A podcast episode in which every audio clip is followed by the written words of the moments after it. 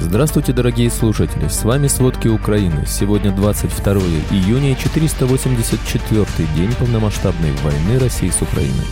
Казахстан и Кыргызстан передадут России данные обижавших от войны и призыва. В Российской Академии Наук создали лабораторию для изучения идей лидера Китая. Китай выкинул Россию из проекта совместного самолета. ВСУ нанесли удар по мостам на административной границе между Херсонской областью и Крымом. Пригожин заявил о неспособности армии сдержать наступление ВСУ. Обо всем подробней.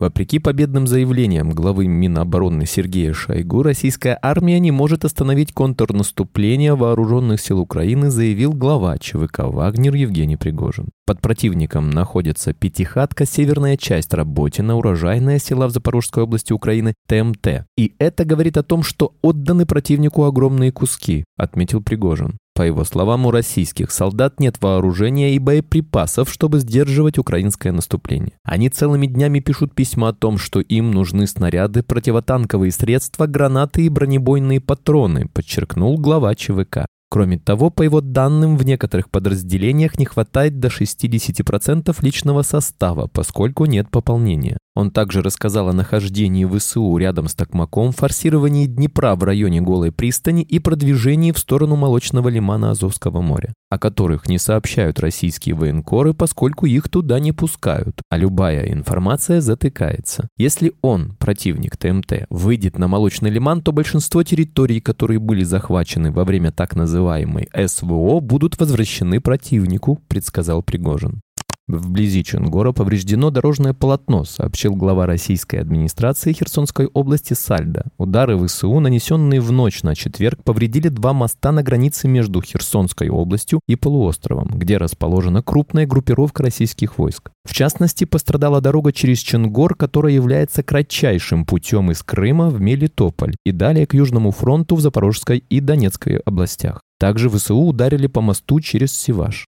Российские войска сосредотачивают свои основные усилия на Лиманском, Бахмутском, Авдеевском и Маринском направлениях. Там продолжаются тяжелые бои, за сутки произошло более 30 боевых столкновений. На Таврическом направлении украинская армия продолжает продвижение. Украинские подразделения ракетных войск и артиллерии в течение суток выполнили 1119 огневых задач. За последние сутки потери России убитыми и ранеными составили почти три роты россияне ночью нанесли ракетный удар по Криворожскому району. Повреждены дома, автомобили, водопровод и линии электропередач. Об этом сообщил глава военной администрации Днепропетровской области Сергей Лысак. Лысак также сообщил, что было громко и на Никопольщине. По району российская армия открывала огонь трижды. Из тяжелой артиллерии целилась по Никополю. По данным областной военной администрации, люди не пострадали. Вечером 21 июня российские войска ударили по городу Покровску. Легкие ранения получили 4 человека, среди них ребенок 2011 года рождения, у него ранены стопы. Об этом сообщил начальник Покровской городской военной администрации Сергей Добряк. По словам Добряка, населенный пункт, вероятно, обстреляли крылатой ракетой. Пострадавший в результате российского ракетного удара по Одессе 14 июня умер в больнице. Таким образом, количество жертв той атаки выросло до четырех. Такую информацию передает Одесский городской совет со ссылкой на мэра города Геннадия Труханова. Также сообщается, что 21 июня при поддержке международных партнеров на операцию в Австрию отправили двух человек, пострадавших в результате российской ракетной атаки 14 июня. В оккупированном Россией Севастополе прогремели по меньшей мере два взрыва. Об этом сообщил так называемый губернатор временно оккупированного Севастополя Михаил Развожаев. Также Развожаев заявил, что причина взрывов – это Черноморское высшее военно-морское училище имени Нахимова провело тренировку с использованием реактивных бомбометов.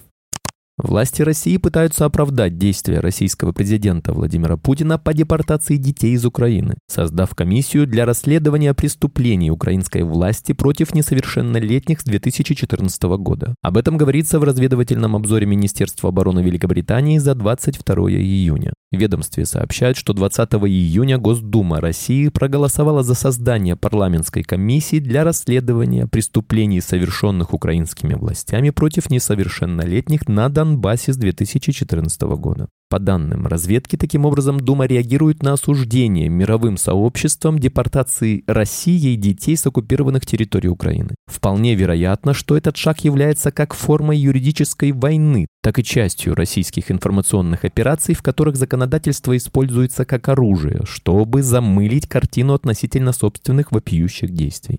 Сообщения о правах детей, вероятно, являются важной коммуникационной темой для Кремля, поскольку депортации детей легли в основу ордера на арест Путина, выданного Международным уголовным судом в марте 2023 года, добавили в разведке.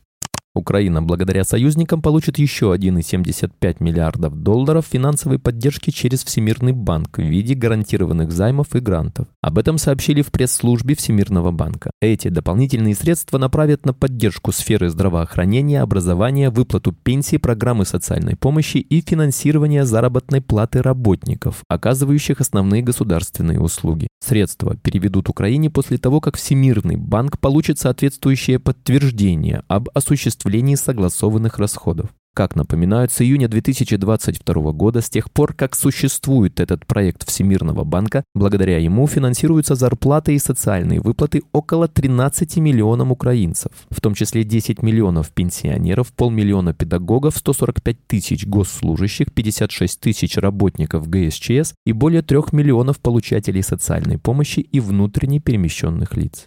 Новый пакет санкций Евросоюза ограничит доходы России в Европе и сможет перекрыть часть путей, которыми Россия обходила существующие ограничения, заявил президент Украины Владимир Зеленский. Он напомнил, что Россия до сих пор имеет доступ к различным продуктам и компонентам технологическим и финансовым схемам, которые созданы теми в мире, кто все же ценит свободу и международное право. Он подчеркнул, что Украина проинформировала всех партнеров, насколько критично перекрыть все пути обхода санкций.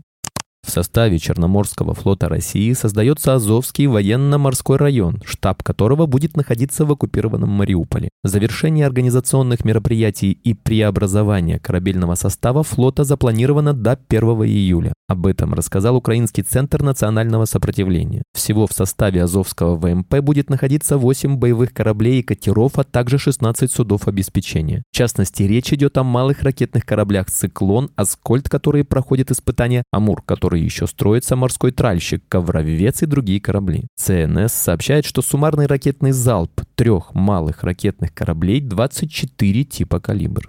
Министр иностранных дел Великобритании Джеймс Клеверли заявил, что Лондон будет очень благосклонным, если Украина сможет пройти через упрощенный процесс вступления в НАТО. Об этом, как пишет The Guardian, он заявил на конференции по вопросам восстановления Украины в Лондоне. Клеверли предположил, что Великобритания поддержит предложение о том, что Украине не нужно будет проходить этап плана действий по членству для вступления в военный альянс. Этот процесс предусматривает, что страны-кандидаты получают оценки и советы по мере того, как они осуществляют шаги, направленные на достижение критериев НАТО в оборонной и других сферах. Если Украина фактически пропустит этот этап, это поставит ее в одну категорию с новым членом НАТО Финляндией. В противовес этому Северная Македония 20 лет выполняла ПДЧ до своего вступления в 2020 году.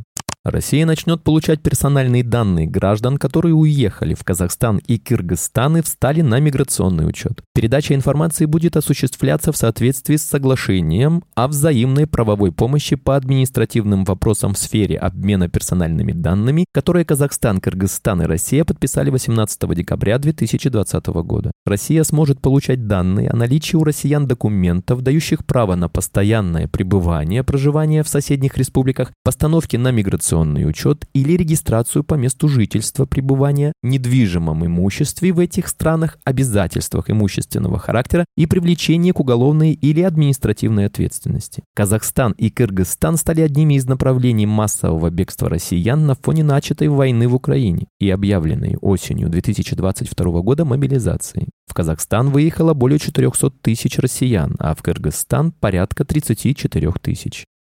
В России открылась первая за пределами Китая лаборатория по изучению идей председателя КНР Си Цзиньпина. Она была создана на базе Института Китая и Современной Азии Российской Академии Наук, сообщает агентство Синьхуа. Нам необходимо знать и очень хорошо анализировать идеи Си Цзиньпина, Для того, чтобы наиболее эффективно выстраивать взаимоотношения, нашему правительству необходимо хорошо понимать, в чем заключается идейная основа развития сегодняшнего Китая, объяснил директор ИКСА РАН Кирилл Бабаев. По его словам, Си Цзиньпин определяет политику Китая по всем направлениям, включая науку и культуру, и продолжит это делать не один год. Попытка создать совместно с Китаем первый со времен СССР широкофюзеляжный российский пассажирский самолет закончилась фиаско. Китай исключил Россию из проекта лайнера SR-929, который разрабатывали с 2017 года, планируя создать конкурента Boeing и Aerobus. На авиасалоне в Лебурже новый самолет вместимостью 280 пассажиров, создание которого оценивали в 50 миллиардов долларов, был предоставлен как собственная китайская разработка, в которой не принимала участие Россия. Россия. Пекин решил продолжать его своими силами. Спасибо, это были все главные новости о войне России с Украиной к этому часу. Помните, правда существует, а мы стараемся сделать ее доступной. Если вам нравится то, что мы делаем, пожалуйста, поделитесь этим подкастом с друзьями в России. Также, если вы хотели бы помочь нам делать материалы еще более качественными, пожалуйста, оставляйте фидбэк. Это очень важно для нас и для распространения правдивой информации. До встречи.